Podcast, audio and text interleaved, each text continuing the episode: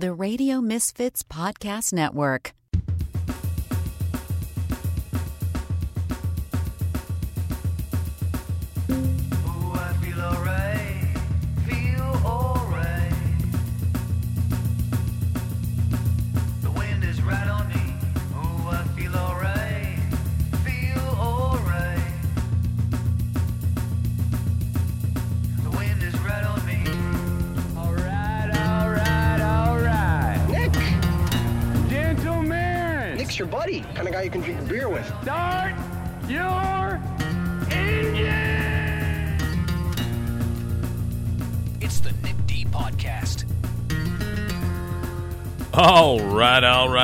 Yeah, it's the Nick D podcast. I am your host, Nick DiGilio, and uh, this is episode number 126 of the Nick D podcast here at RadioMisfits.com. Hope everybody is well. Thank you for subscribing. Thank you for listening. Thank you for downloading. Please spread the word and check out all of the amazing podcasts here at RadioMisfits.com.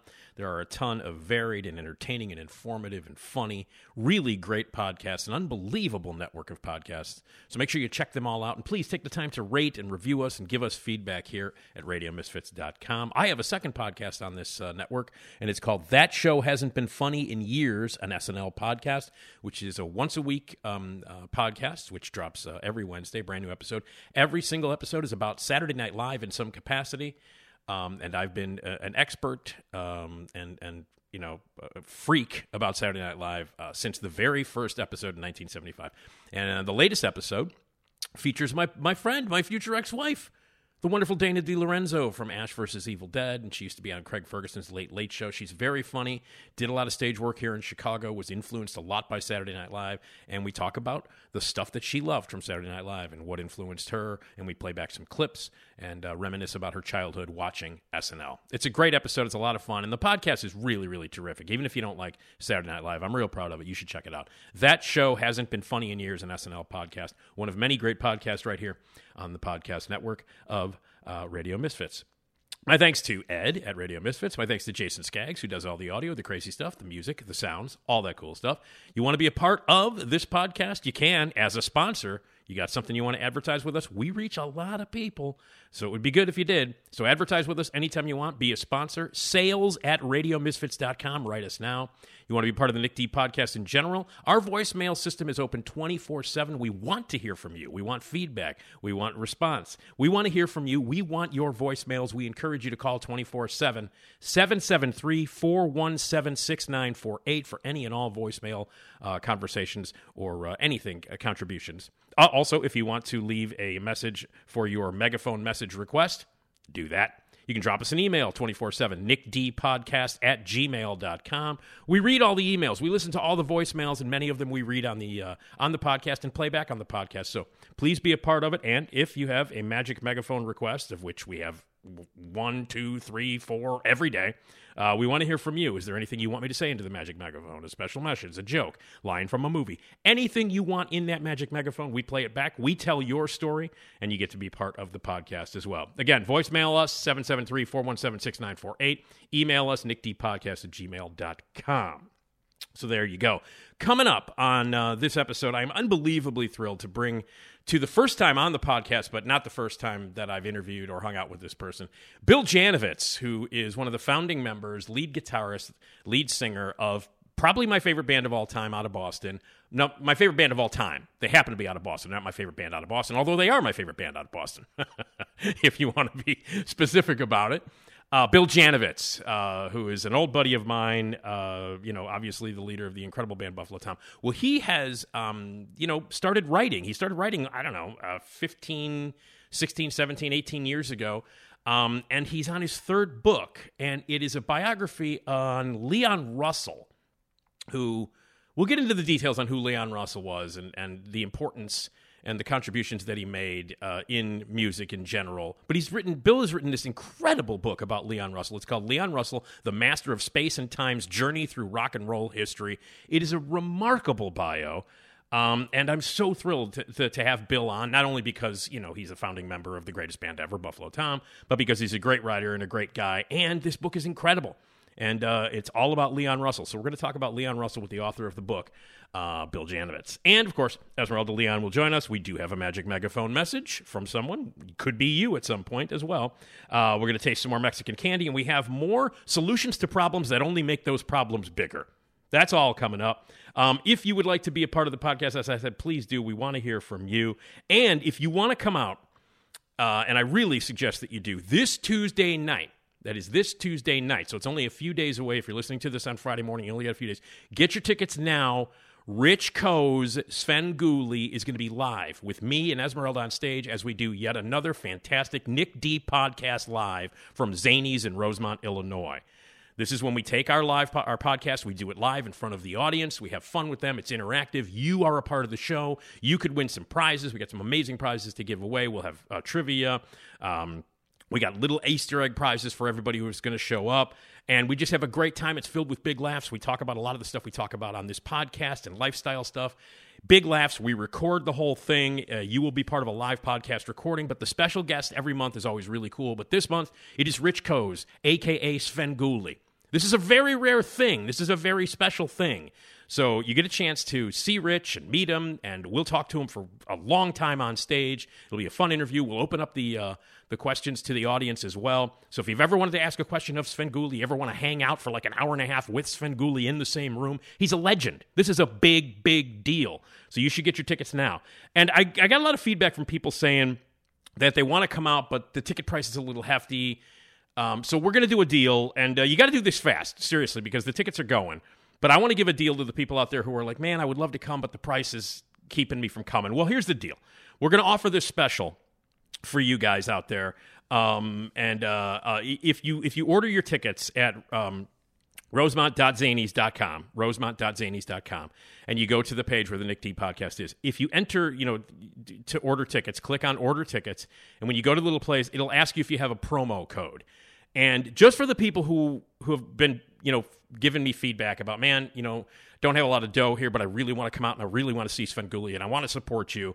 Well, I mean, the tickets are flying, so you're going to have to get in there now, especially because of this. We're going to give you a deal where you can buy one, get one free. So you can get half price tickets, buy one, get one. So in order to take advantage of the buy one, get one price, you can type in podcast 23. That's podcast 23. P O D C A S T 23. Podcast 23. And that's all caps. Podcast, all caps. So podcast two three. Type that into the promo code and you will get buy one, get one tickets. Because a lot of people are like, man, I'd love to come, but I don't have the dough. And the tickets are flying. So we really want you to get in there. So if you really want to go and you're strapped for a little cash, this is just special for you guys. When you get to the promo code on the ordering tickets, when you go to rosemont.zanies.com, podcast 23 all caps and you will get buy one get one so that means half price tickets so get your tickets now take advantage of this because the tickets are flying um, but we wanted to throw this special offer for fans of Riches who want to come out. So we want you to be there. Even you know, I I know things are really ridiculously expensive at this point. Uh, so we wanted to, to to to make it accessible for everybody who doesn't have a lot of money. So buy one get one tickets are available now. Go to rosemont.zanies.com. Promo code podcast23 all caps and you can get your tickets. It's this Tuesday, March 28th. Starts at 7:30, doors open at 6:30. Me, Esmeralda, interactive comedy, prizes, trivia questions, interactive hilarious comedy and fun, and the one, the only Rich Koz, Sven Gulli live on stage. Man, oh man, you know who's excited about that? Hi, I'm Carrie Russell, and I love Nick's show. I know you do, baby. Okay. All right. Uh, so please, we hope to see you on Tuesday night, uh, March 28th at Zanies in Rosemont. Pack the place. It's going to be a lot of fun. All right. Uh, my old friend Bill Janovitz, who is the uh, author of Leon Russell, the Master of Space and Time's Journey Through Rock and Roll History, joins me after I tell you that you need to be congratulated right now. Congratulations. You're about to listen to the Nick D podcast. It's by far the best decision you've made today. It makes the other podcasts seem like crap. Oh, yeah, don't be a jagoff.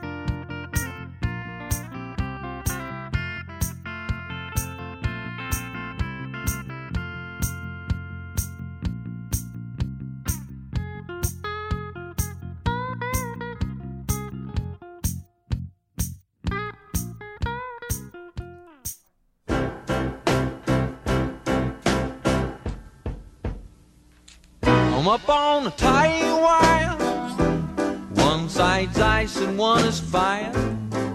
It's a circus game with you and me. I'm up on the tightrope. Yeah, that is um, the great Leon Russell, um, who people might not be familiar with the incredible amount of work this guy did. His career lasted about six decades. He was not only a great composer, singer, songwriter, he was a great collaborator, he was a great session musician. Uh, and he led an incredible life. And that life is well documented in a new book called Leon Russell, The Master of Space and Time's Journey Through Rock and Roll History. Say that in one breath. Um, that's the title of the book. And the author is an old friend of mine. I like to call him an old friend of mine, who is uh, the uh, one of the founders and lead guitarist and lead uh, singers of my favorite band, basically ever, in Buffalo Tom. And he's also a great writer. And I welcome him first time ever on the podcast, the great Bill Janovitz. Bill, how are you, buddy? Good. Thanks, Nick. Hi- Thanks for having me. That's my pleasure. It's my pleasure. Um, it's been a while since we've seen each other. Last time you were here in Chicago, you guys uh, were here like in 2018. I think was the last time. I think saw that's you. right. Yeah, 18.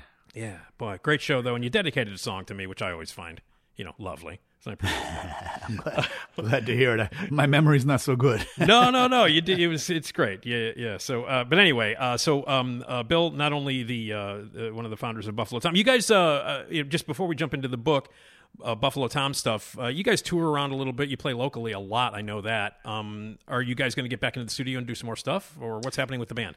Yeah, we've been we've been in the studio. We actually don't play locally very often. I mean, I I do. I, I play solo in different iterations, but Buffalo Tom hasn't played around Boston since uh, it's been about a year and a few months at this point.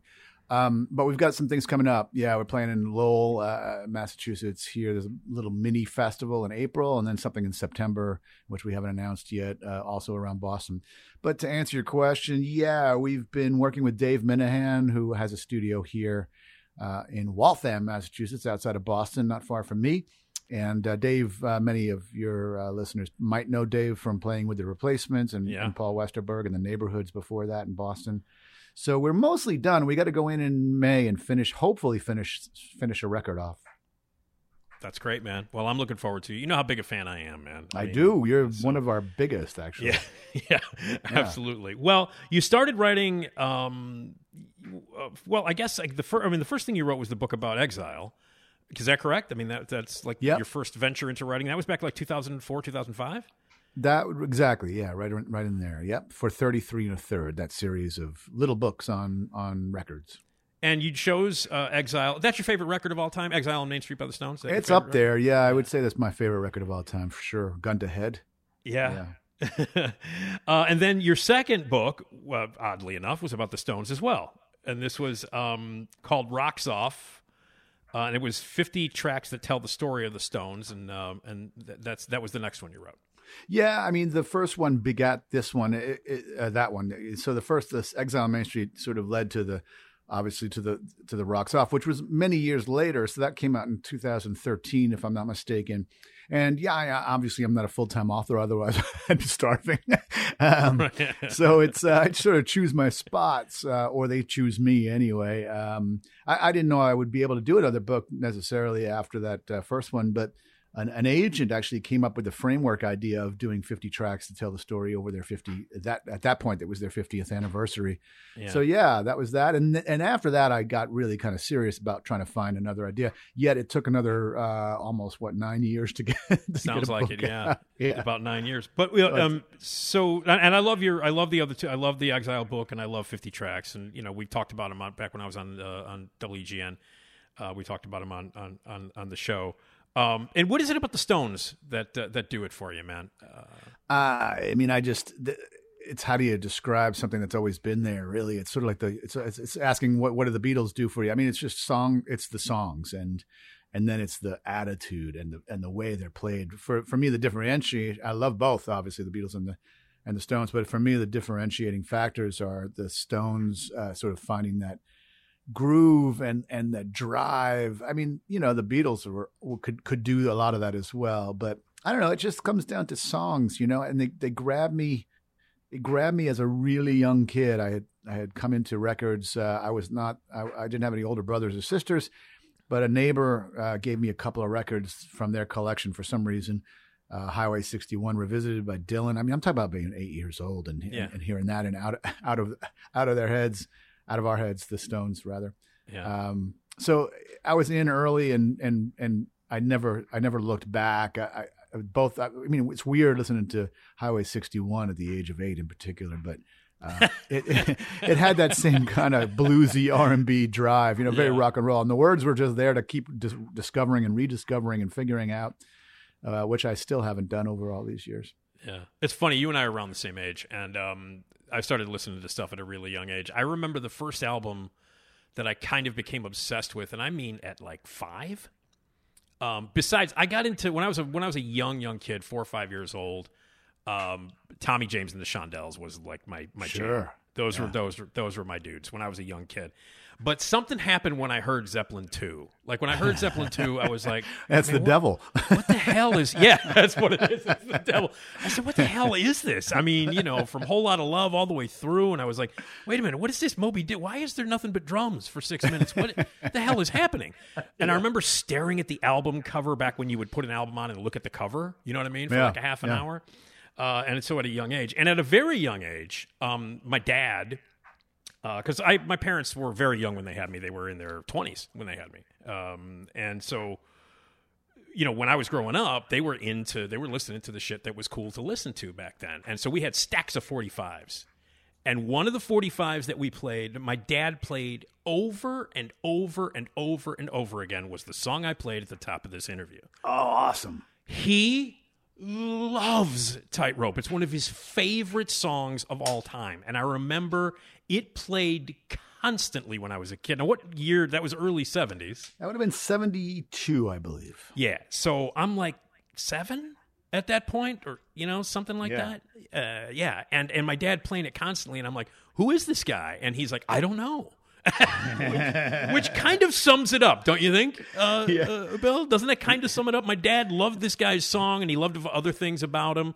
Didn't know anything about him, and I think, Yeah. you know, would that be would that be kind of a true statement? Yeah, well, I mean, for for sure, for your father. Yeah, I mean, he was. Uh, the thing is, he came.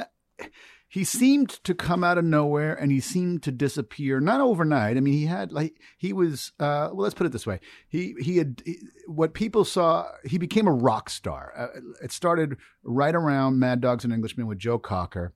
That became a documentary. It was a it was a album made from a live show, from a live tour for Joe Cocker. There's a whole story behind that and that really launched Leon into stardom, the, the the movie. But then quickly after that, he produced a couple of Dylan tracks. He's the first outside independent producer to ever produce Dylan tracks, and then he went on to organize and star in the concert for Bangladesh for George Harrison, which also became a huge album and a huge film. And those three or four things really launched Leon into becoming a gigantic rock star himself. I'm talking like you talked about Led Zeppelin. He he and Led Zeppelin had the top grossing tours, and I think he even out netted Zeppelin for for a, for a couple of years there. They were playing the same places. Leon Russell as a solo artist, Yeah. and that he rode that wave until about the mid '70s.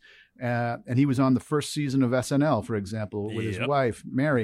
So that started to that's but that's about the time where his career had sort of started to kind of go around the other side of the hill. Um, but yeah, eh, you know, a lot of folks. Well, Tightrope was a was a bona fide top ten hit in It was, yeah. Yeah. Yeah, yeah. So, but you know, what all this rock stardom uh, belies is that uh, you know, this overnight lo- sort of success, uh, uh, overnight.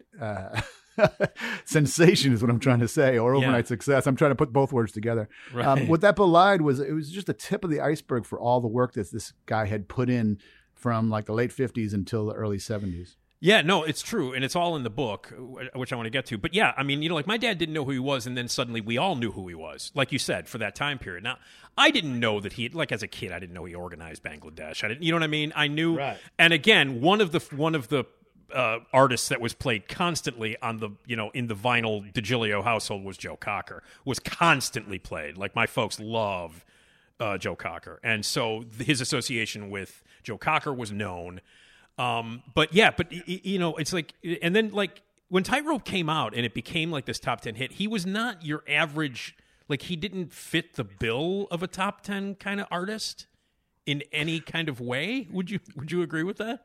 Well, it's interesting because I, I understand the the the the uh, impulse to say that, but if you look at the top ten, uh, anywhere from like seventy or even earlier till you know about until about until until radio until really the FM radio started to take over. Uh, as a as a phenomenon, the top ten on AM radio was all over the place, eclectic. So you had like, you know, you had uh, you had the Bee Gees next to Charlie Rich, next to uh, it's just I couldn't even Yeah. I couldn't even begin to give you the who was next to whom on the charts. It was crazy, you know. Yeah, But it was, wasn't- It was beautiful. That's was- what we all love that kind of stuff. Well, yeah, you and I, like I said, are around the same age, and turning on radio at that time meant exactly that. Like, it wasn't relegated to one station. Like, you know, your AM stations were playing every kind of music back to back to back to back to back, and it was reflected in the uh, in the top, you know, in the top in the top hits. It's just to me that I don't know why it's it just seems like, and I know it's not true. And having read your book, I know I'm full of shit. Uh, but it's like it's like he didn't seem like like you look at this guy and you're like, how the hell is this guy? you know, in the top. Where does this come? The song is weird. You know what I mean? Like it's a it's it's it's a weirdly kind of structured song. The rhythm is a little bit chunky, and you know what I mean. And Yeah, but it- if you think of it, it's well, it's it's that sort of vaudevillian Yeah. music hall thing that the Beatles had been doing already for ten years. You know, so I mean, in a lot of ways, it fits right in with when I'm 64 or something like that. Um, but yeah, but his persona actually became the template for rock stars. You know, like you see Lynyrd Skynyrd, and they they pretty much took that look wholesale. I mean, his his look and and and which was uh, you know copped a bit from Dr. John as well, influenced by Dr. John. Uh, the the two of them plus Elton John formed the character, the inspiration for the character Doctor Teeth of Electric Mayhem, the Right, the, right. the Muppet. right, right, right, right. Yeah. Well, you know, uh, get, getting to the book here, man, and I just want to say, I I think the book is astonishingly. And by the way, you know, I did I didn't I, I I'm I'm remiss in not introducing you as New York Times best-selling author. That's brand new off the presses. So to Bill. Janovitz, and I believe I'm the first interview that you've done since you've become a New York Times best-selling author, my friend. Congratulations. Thank you very much. That's amazing. Yeah, I mean it's ins- it's kind of insane, you know. It's uh, it is. Before we get into the content of the book and the life of you know, Leon Russell, I don't want to. Obviously, we're not going to cover it all because there's a lot in the book that I want everybody to read because it's so good. I just want to talk about you writing this book really quickly because this thing is a monster. It's a monolith, man. It is huge, and it's so different than the two sort of essayist things that you did. You know, before uh, kind of analyzing exile and then you know talking about songs in particular. You know, tracking the career. It's, yeah, of it's the a biography. Yeah, it's a first yeah, biography. this is like a full-on biography. It's unbelievably well researched and like thorough as hell, and just uh, it, it is, and it's so beautifully written. And you know, I was telling you this before we started recording. I'm I don't want to sound surprised. You know what I mean? Because Mm-hmm. like it's so beautifully written. I know you're a great songwriter. You're in fact one of my favorite songwriters of all time. Um, but man, I didn't know you you were you had the capability of writing really engrossing compelling narrative, man, to tell the story of a musician. It's beautifully written stuff, man. Well, And- thank you. Yeah, yeah. I mean, the distinctions are the Exile on Main Street was more of a personal point of view. The second one, like you said, is a bit more essayist. It's it's chapters that are linked through songs, but yeah, it's. It, but I'm telling you, I'm I'm just using existing biographical information about the Stones. But this Yeah. one, this yeah, this is a serious project, and I appreciate that. Yeah, I, I um, it's uh, you should have seen it before it was chopped down to the size it's in. I bet, and that's what I, want to talk a little bit about that. But but seriously though, just in in in in, in the simplest of terms, it's beautifully told. It's a page turner. It's compelling. It's it's it's a beautifully written book, man. And and Well, thank you, and and and yeah, I mean the size of it uh, can be intimidating, but it, it's I I think we we aim to make it really readable. And when I say we, I, you know, it took me and a, a, a small army of editors to to to, to, Yeah. turn, to, to turn it into what it is. Yeah. I mean, uh, no, I, I exaggerate, but you know, it took some help. Um, Yeah. But yeah, I, and I think that's why it's doing so well because you know here I am writing two books on the Stones, which didn't come anywhere near the the uh, the, the New York Times bestsellers as far as I know. Um, they certainly weren't on it. Uh, but here's a book about this f- still kind of obscure guy. I mean, even though he comes back with uh, Elton John and gets into the Rock and Roll Hall of Fame, he's he's he's one of the more obscure guys in the Rock and Roll Hall of Fame. If you talk to even people like us that are grew up with with him uh, with a top ten hit, and you know, classic rock radio kind of ignored him once that became Yeah. a thing. Yeah, yeah, But yeah, I mean, for him to be in the top in, in this top, you know, bestsellers list, I think it speaks to just a human story and the ability to for people to relate to. I don't even necessarily have to know who this guy was when I picked this up. Uh, to to understand that he this is why the, the the the cumbersome secondary title comes in because it's like he is a perfect guide through rock and roll history. Yeah, he is. And okay, um, at, at the beginning of this, what was it about Leon Russell, and when did you go? Man, I got to write a book about this guy. Well, I, you know, like we talked about those years of trying to come up with another idea, and I, I, I said I don't do this full time, so I'm not going to do like ghost writing things so much, unless you know Mick Jagger calls me up and says, "Hey, Bill, I want you to." You know, uh, had Bowie asked me, I certainly would have jumped on that. But you know, I, I'm not looking for those kinds of things just to kind of hustle and make a living.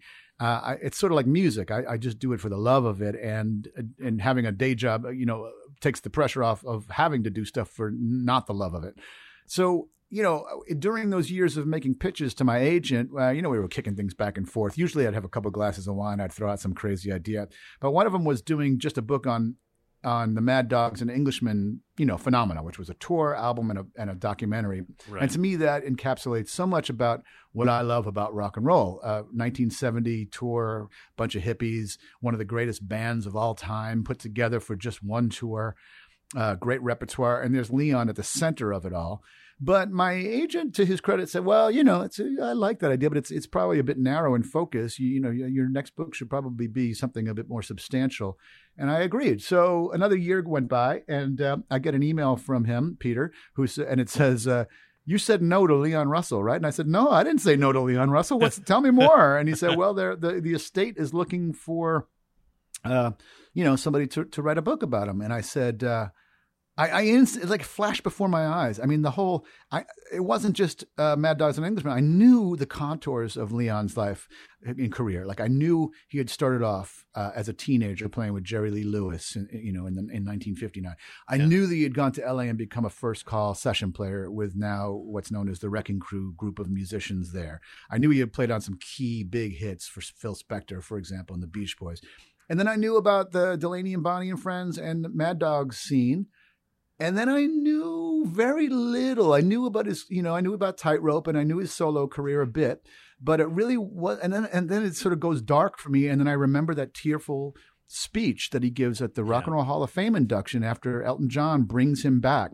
So, I mean, what a story, what an arc right there. And that's so I saw it as a writer as like, bam, I could write about everything I love about rock and roll and and this guy's life. And I really want to know what happened after like 1976. Like, where did he go? I remember seeing his name playing at, you know, Johnny D's bar here in Davis Square in Somerville or, you know, like these little clubs. Like, Yeah, how yeah. did that happen? And and why did he go to the side of the road uh, in the ditch of the high, side of the highway of life as he puts it in the speech and so that was the compelling part to me just a fun part to find out and and uh, I, I had no idea I would be able to get all these interviews uh, in the process. Well, you got a ton of interviews, man. How did that? How did that? How did that start? What, what was your first? Like, how do you start to write something this big? And and and was it going to be this big in scope from the onset? Um, I didn't think it would be this big because I didn't know that the back half of his life, uh, those dark years, would be so compelling from a Yeah. human interest standpoint, from just a human story. And so I think part of it was being able to have the blessing of uh, his widow, Jan, who's this absolute sweetheart. Um, but honestly, I think it was just, uh, I think sometimes that actually harmed it. Like, I think people hear authorized or cooperated with, and they, they don't want to talk about somebody because they, they think that, you know, it's, they have other things to say. But that was very, that was a, a small percentage of, of people actually turned me down. Almost everybody I called said yes, from Elton, Bruce Springsteen, Eric Clapton, Rita Coolidge, Randy Newman, Willie Nelson. I mean, it's that's just the tip of the of a 137 person iceberg that I have. Yeah. I mean, I, Stevie Winwood. I was just talking to my James Burton, one of the great guitar players, a foundational pillar of rock and roll who played with Elvis Presley. I mean, it's just nuts. You know, I was talking to my record collection throughout this, and I think part of it was certainly their influence. Um, from from Leon and their and their regard for this guy and the hushed tones that people in the music scene could sort of talk about this guy like what an uh, uh, gigantic talent, but a lot of it had to do with just logistics. It was Yeah. pandemic, and Right. a lot of people were off the road, so I was able Yeah. to get in touch with people. Yeah. Well, that was the thing. I was going to ask you, uh, just like, uh, uh, when did you did you start writing this? I assume you started writing this before the pandemic. I, I assume you started putting it together for the pandemic. Yeah, right around the beginning. So it was, I think, the spring before the pandemic. I, I had my first call with with Leon's widow, and um, I, I don't know when when in there the wheels. I mean, all those years are kind of a blur to Yeah, me. absolutely, of course. but I Yeah. was just hunkered down for the bulk of the pandemic doing it. Yeah. And, and did you find that was that was it easier to concentrate on it that way? I mean, maybe you know, for some people, it's like, hey, the pandemic made me work better. Was that was that did, did that apply to researching and putting this thing together? Like, I got no choice. This is what I'm doing. Absolutely, yeah. I mean, I mean, I certainly Buffalo Tom would have probably been working on music during that time, but we did not. And uh, I mean, my day job kind of kept going. I sell real estate for some reason. That that I mean, you know, I know the reason. It it just completely took off around here like, in a in a in a in a lucrative way. That's the only thing that can, kept me distracted. I had nowhere to go. We had no vacations. We had, you know, Yeah. like everybody else. Yeah. Um, if if anything, the only the only uh, distractions were that I had to find places in my little house to kind of sequester myself while the full family was kind of running right. around. And, that's that's in the dedication to the book, by the way. yeah, exactly. Well, yeah, I apologize to them. well, it let's was talk. all all Leon all the time. well, I'll tell you, man. You know, uh, well, it pays off because the book's extraordinary, dude. It really is. I got to tell you. Um, but well, let's start out. Now, he was born in Oklahoma. He was born as Claude Russell Bridges. Mm-hmm. And for a long Yeah. time, he was known as Russell Bridges, right? When he was, you mentioned back when he was working with guys like uh, Jerry Lee Lewis and things like that. Russell Bridges was the name he went by. Yeah, he wasn't Leon Russell until he got a fake ID uh, in uh, in in L.A. to work. I love that story. I love that story. And again, some of these stories like that one, how do you find that out? Oh, that one was uh, pretty well known in the in the Leon lore. So uh, there was a, a few existing things. Well, there's certainly a good amount of uh, print interviews and uh, that he had given over the years, and you know, Rolling Stone, et cetera. Um, but he did start a memoir. It's very scant. It's it's very thin.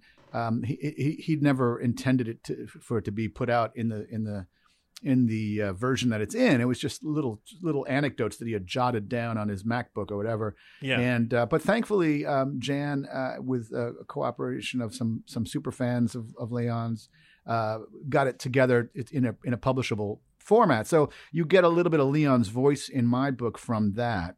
Uh, that was very beneficial to have. So I, I mean, I think that's where he told the story, or he told the story a couple of times over the years. Yeah. Uh, yeah. Yeah, and and uh, now as you were doing research like that, that period of time that is kind of a blur to anybody, or or dark those dark days. Um, what were some of the stories, and how did you discover some of them? What were? What, give me a couple of examples of like, oh my God, what happened during that period? Uh, what were some of the ones that were surprising and and and maybe shocking, or you know, interesting to you?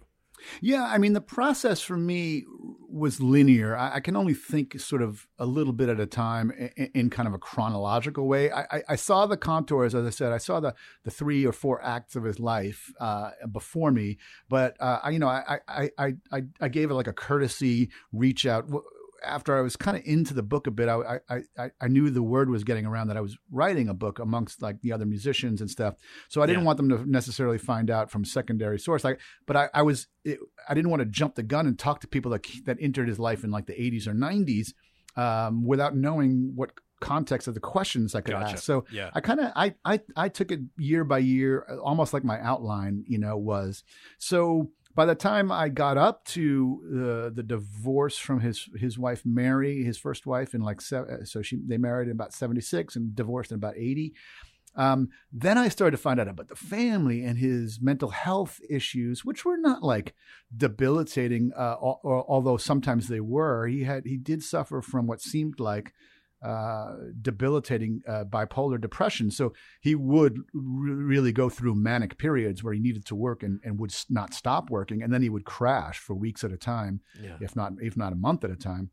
And um, so that stuff was really compelling. And then like what what were his choices and what were the what was what were the business machinations that that fell apart and why you know so you know it turns out he was just kind of a stubborn uh, single-minded type of guy he didn't he he increasingly did not want to collaborate which was who he really was. I mean, he would collaborate with Willie Nelson. He would collaborate with uh, with a few other people, but for the most part, he gave up what were his strengths, in my view, which was being a band leader and an arranger and a born collaborator. But I think he had just burned out on so much.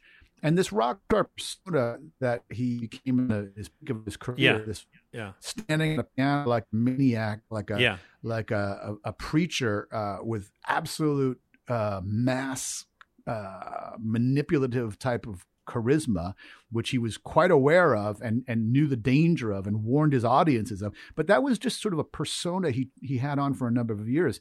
His actual personality, I think, was much more taciturn, much more uh, introverted, and he had to overcome all that.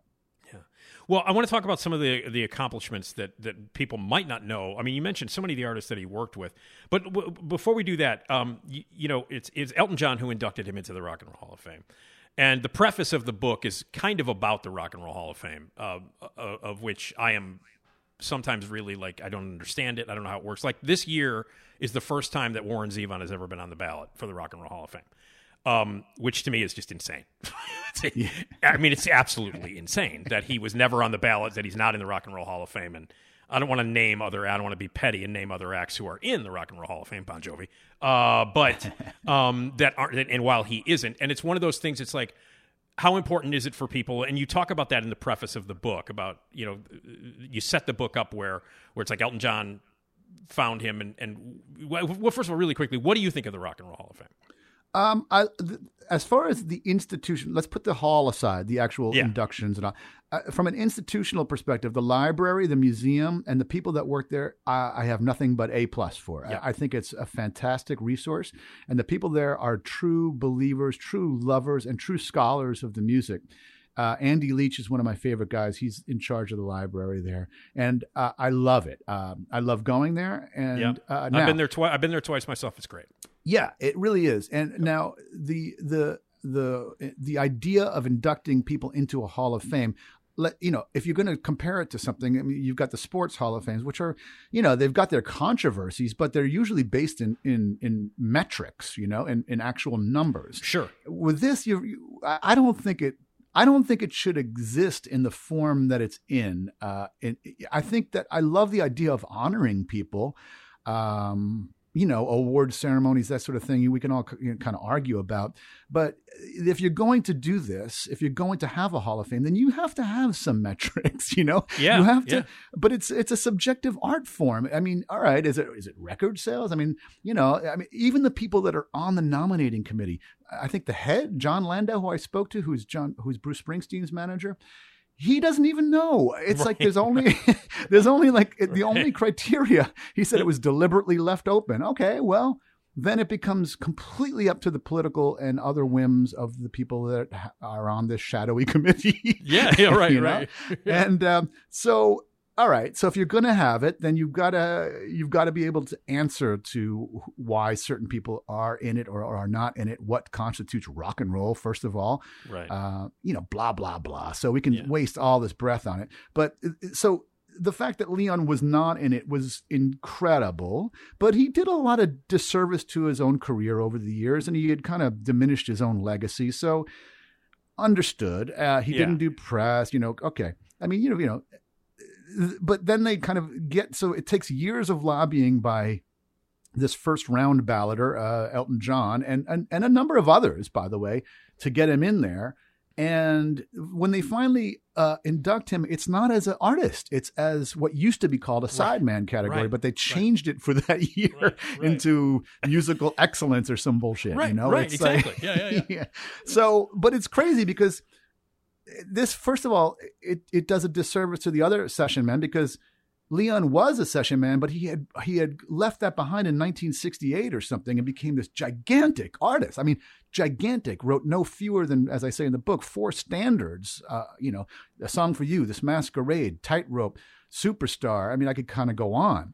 Yeah. Um, but you know, they kind of diminish his legacy by just putting him in. Uh, whatever. I, I see. We've already yeah you get me riled up. I know. I'm sorry, man. I, I know. I get riled too. But I just want. All right. Well, listen. Let's really because we're not going to be able to touch upon like all of the relationships that he had and and how he was affected by and how he affected a lot of musicians. But I, I do want to mention the Elton John relationship because he was the one who inducted him into the Rock and Roll Hall of Fame, brought him out of you know the the the bad place that he was in to get him inducted, and so on and so forth. What was it about that connection? What was it about the the Elton John Leon Red? Uh, I said Redbone. I do this all the goddamn time. Leon Yeah.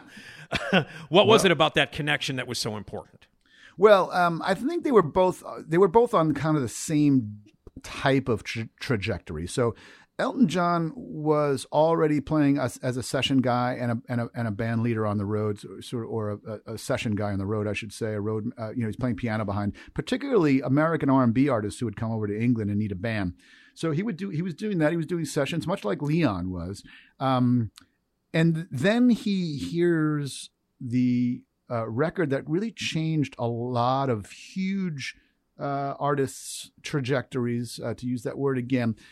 Uh, Delaney and Bonnie and Friends, uh, accept no substitute, and it's it's it's it's kind of a big shame that this band is not. I mean, they're they're well known in America, certainly amongst rock and roll fans, but not. They've been a, uh, maybe forgotten to a, a great extent and it was a great band that had you know uh, Jim Gordon who just passed away, um, yeah, some of the great drummers, Jim Keltner, Carl Radle, one of the great bass players, and Delaney and Bonnie Bramlett and Leon uh, played you know blah blah blah. So they they did this record. Uh, No Substitute, which is actually their second record, but came out first. Long story, and uh, so, uh, but Elton John hears this record. Um, George Harrison and, and Eric Clapton had come back from California at different times, kind of talking about this band. Like, all right, the band, the band had already come. This is the meaning the band with Robbie Robertson and Levon Helm and those guys. So that had brought music back to a certain point and really influenced a lot of these guys who had gone through psychedelia and other hard rock. Um, come back to the roots, and so Elton hears both of those records in particular, the band and and Accept No Substitute, but he he hears he hears the piano work on Accept No Substitute, the Delaney and Bonnie record, and is he's like, this who's doing that?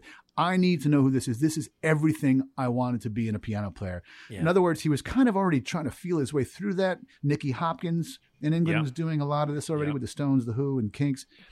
So, uh, but he hears this, and it's sort of like an absolute crystallizing moment for him. And apparently, he gave the record to Joe Cocker and Joe Cocker's, you know, crew and and music and band, and they go and find who Leon is, uh, get him onto Joe's second record, and that you know eventually leads to a solo deal with Danny Cordell, a producer. But I'm getting ahead of myself. But it's Elton. Elton finally makes his debut in America as an artist at, at the Troubadour. It's a famous story Yeah. He t- he tells it well in his in his own fantastic autobiography, and it's uh, you see it in Rocket Man as well, the great film. Yeah. And uh, Love that movie, man. I love that movie too. Yeah, I I, did it. not expect to love it as much. Yeah, as me I too. did. Me too. Me neither, Yeah. and especially after Bohemian Rhapsody, I was like, "Oh God!" Uh, but no, Yeah, I, I couldn't watch I, Bohemian I- Rhapsody. no, I hated it. I hated Bohemian Rhapsody, but yeah. I love Rocket Man. I think they did a great job with it. I think they did a great job too. So you see that scene where he's in the troubadour, and he, I think he sees uh, Leon in that film. I Yep. forget. Um, yeah, Yep. and he's, you know, he's so in in in Elton's telling to me, he's like, you know, he's there. He is. He's he's got the long hair and the mirrored shades, and I'm just almost frozen in place. But I I carry on, and and, and from Leon's perspective, he's like, well, shit, my my pre my my my my young career is already over. This guy's doing everything I can do but better, and he's wearing all this crazy outfit. He's, so it kicked his ass, uh, Yeah. lit a fire under his Yeah. ass. Um, but yeah, and they become. I mean, uh, Leon was already uh, quite big and and on his way up to even bigger things, and he took uh, Elton John out on tour to open up, and they did a bunch of dates together, at Fillmore East and out in California, uh, all the way through the United States, and uh, so Elton really kind of credits Leon for giving a plat uh, a platform to really take off Yeah. and be the Rocket Man, and then their careers diverge, uh, and uh, it isn't until about 08 that um, that Elton has this this revelation, but. Uh, there, there were some efforts behind the scenes to get Leon back to Elton's attention, and, and that that story is told in the book too. Some Yeah. some unsung heroes. Unbelievable. Yeah, and it's all told in great detail. Uh, and also, uh, you mentioned Mad Dogs and Englishmen. I wanted to just, uh, uh, uh, we mentioned it kind of in passing, and you were actually going to write an entire book about that. So we have to talk a little bit about that. Just tell everybody what that was and eventually became the story in this documentary, and who were the people involved because it's unfucking believable. yeah, yeah. So Leon, so Leon went to Memphis on the first uh, Delaney and Bonnie record, which came out later, uh, and uh, met Rita Coolidge, who would eventually become a gigantic star herself in the '70s.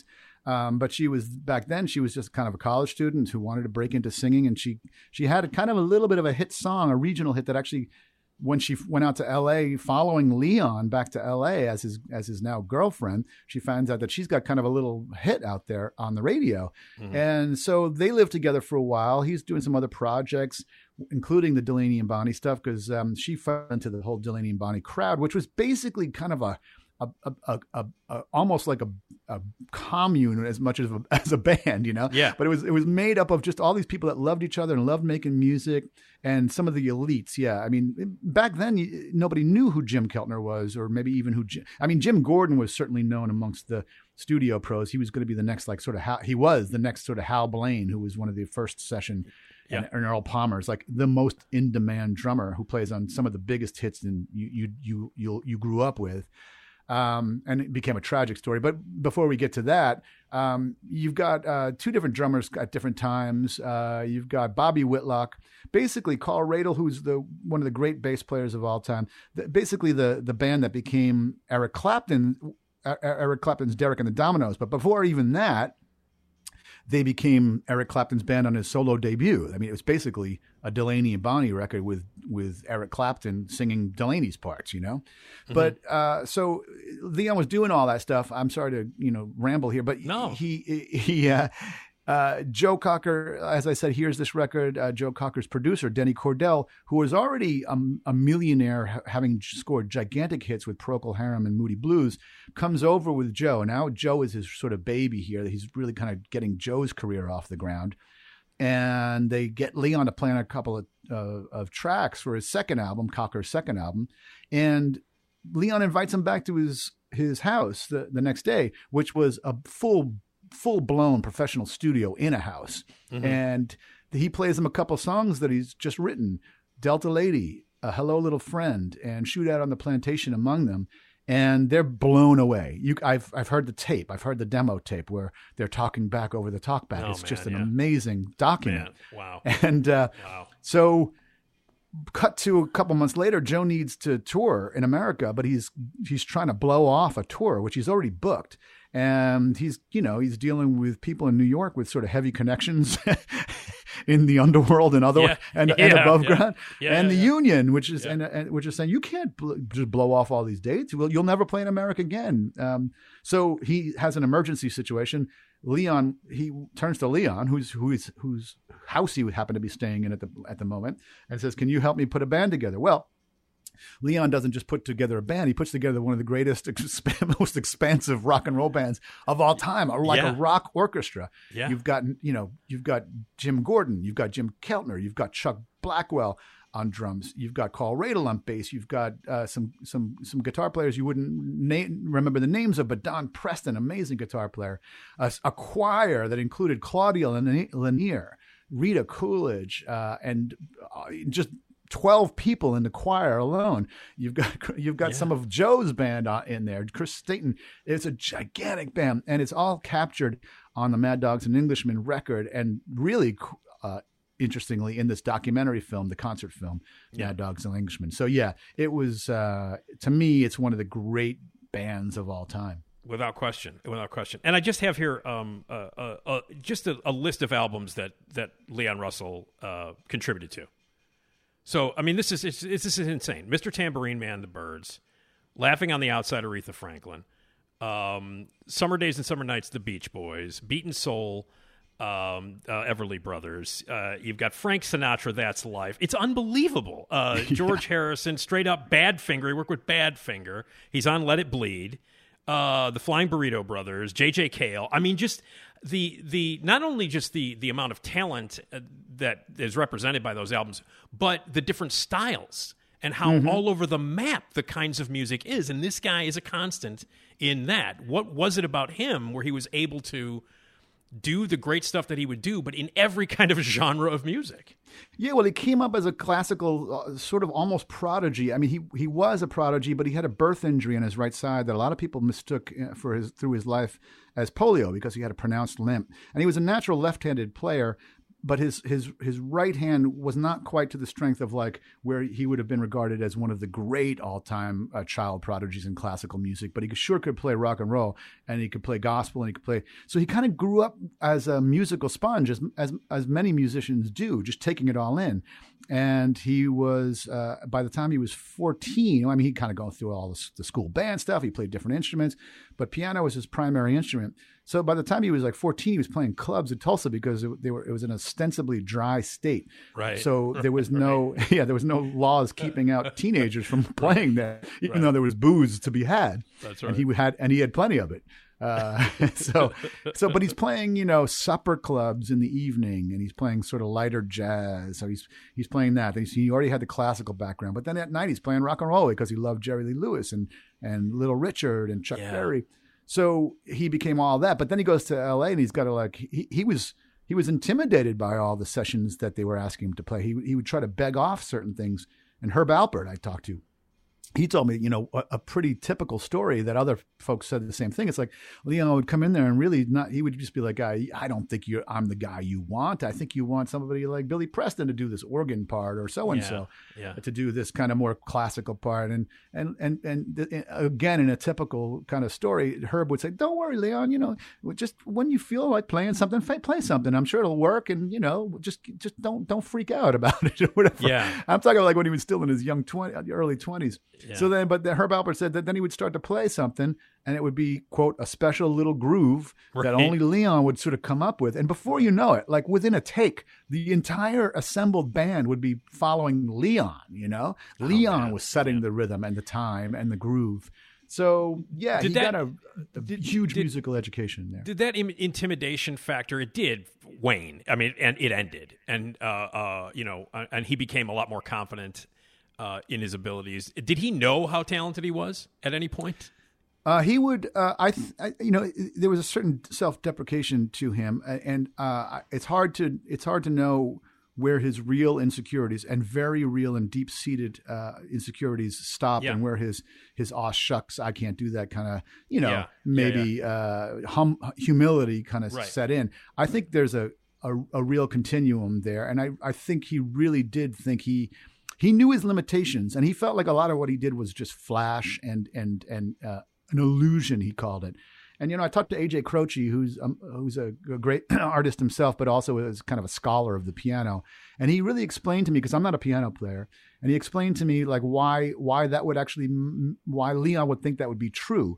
And i said is it uh, you know he said sometimes the the most difficult sounding things were, are not actually that difficult but sometimes the very difficult things you just don't know that they're that difficult as a as, Oh, a, right, yeah. as a lay listener and i said something like maybe, maybe Eddie Van Halen, right? He could he could do these tap on guitars, and it sounds like he's playing a billion notes per minute. And he is, but it, it's actually not that difficult to do if you've been playing guitar for a while. Whereas you know some chord stretchers or whatever are, are really the tricky things. So.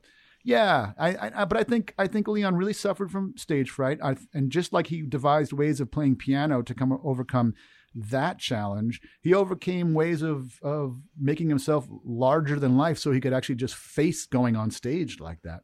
Yeah, yeah. Uh, you know, I, I want to get, skip to towards the end of his uh, at the, to the end of his life uh, really quickly. I don't want to go through all the dark stuff. It's all in the book. But um, after the induction into the Rock and Roll Hall of Fame, um, how much longer did he did he live after that? That was Uh, that was uh, so another five years or so. how was the last part of his life? Was he was he was he grateful for for the career he had? Was he happy? Did he go out on a note where he was like, were, were things okay when he when he you know unfortunately passed? Oh, absolutely. Everything, um, everything was stable, and his uh, he, he kind of, you know, his metaphor of of of, of Elton finding him on the uh, Yeah. in a ditch on the side of the highway of life. Right. Uh, you know, he brings him back to the highest stages. He says, but then uh, within within uh, right after the record they did, the Union, uh, you know, Elton didn't want to just sort of check this off his to do list. He wanted to really continue this relationship with Leon.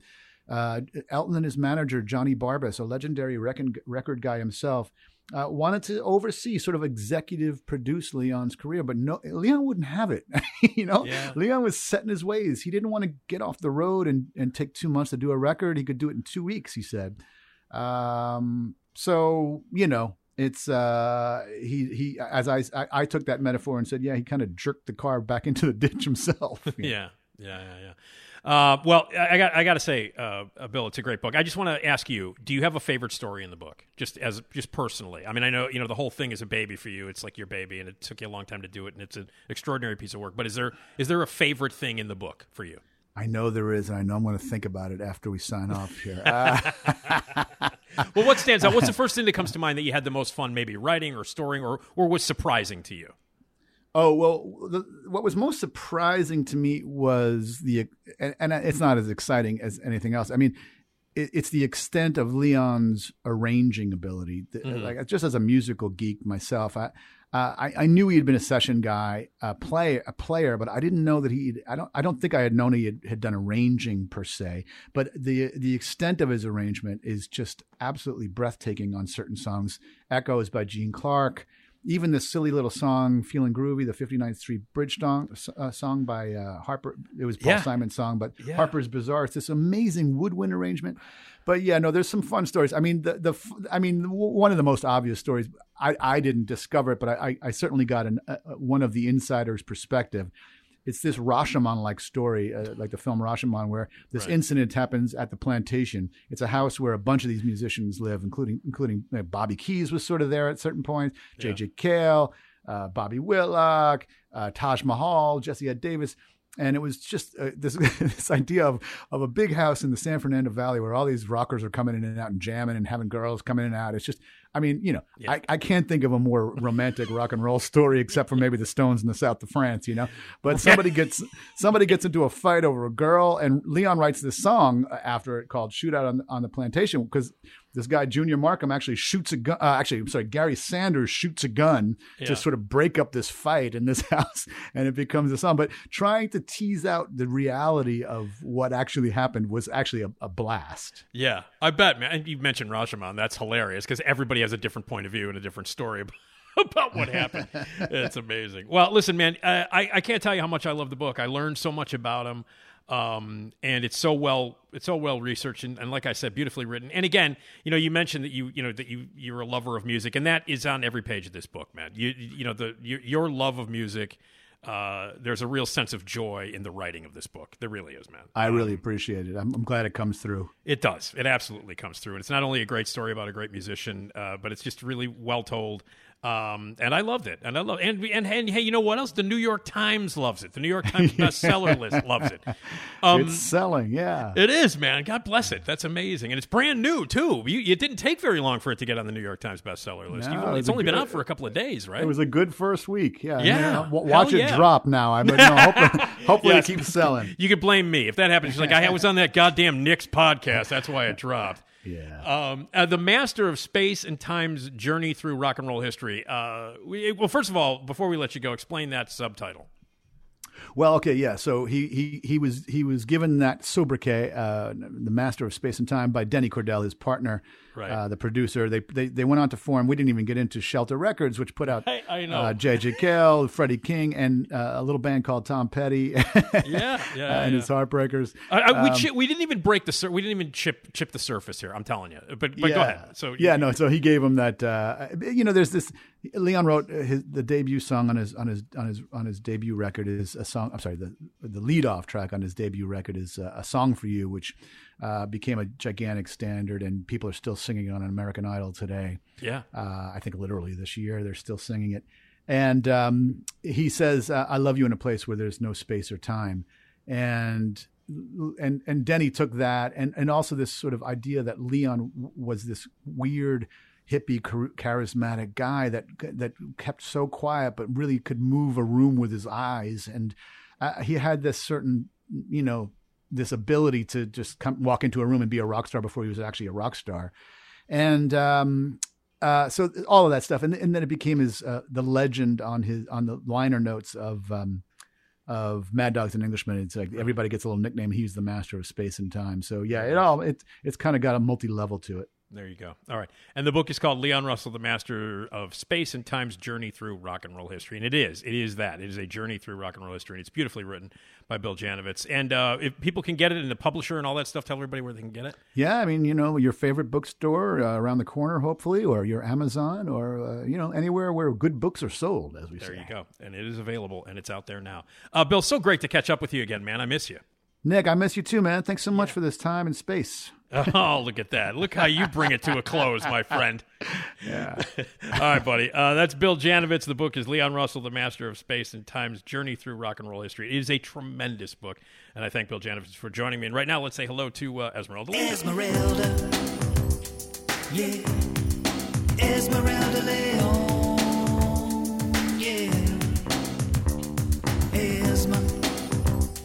About that Esma. Esmeralda Leon. Yeah. Esmeralda. Yeah, yeah. Oh, Esmeralda Leon. Yeah, yeah. Get yourself some Esma. Love me some Esma. Esmeralda Leon. Yeah. Esmeralda. Yeah. Esmeralda. Esmeralda Leon. That's the theme by our uh, good friend Jason Skaggs, and that means Esmeralda's here. Hi, Esmeralda. Hello. How are you? I'm doing good. How are you? Good. Excited about uh, this coming Tuesday at Zanies in Rosemont? What's happening there? Well, uh, it's going to be uh, a live Nick D podcast with you and me on stage, having fun with the audience and giving away prizes and doing trivia and having laughs. Uh, and rec- Exciting. And, and recording. And our special guest is Rich Koz. Sven Gooley is going to be there. Svengoolie is going to be in the house. house. Yeah, he's not from Berwyn, but that's uh, That's right. Uh, so yeah, Rich is going to be there. It's this Tuesday night, seven thirty uh, showtime, six thirty doors open. Uh, Tuesday, March twenty eighth at Rosemont, uh, Zanies in Rosemont. Uh, so get out there.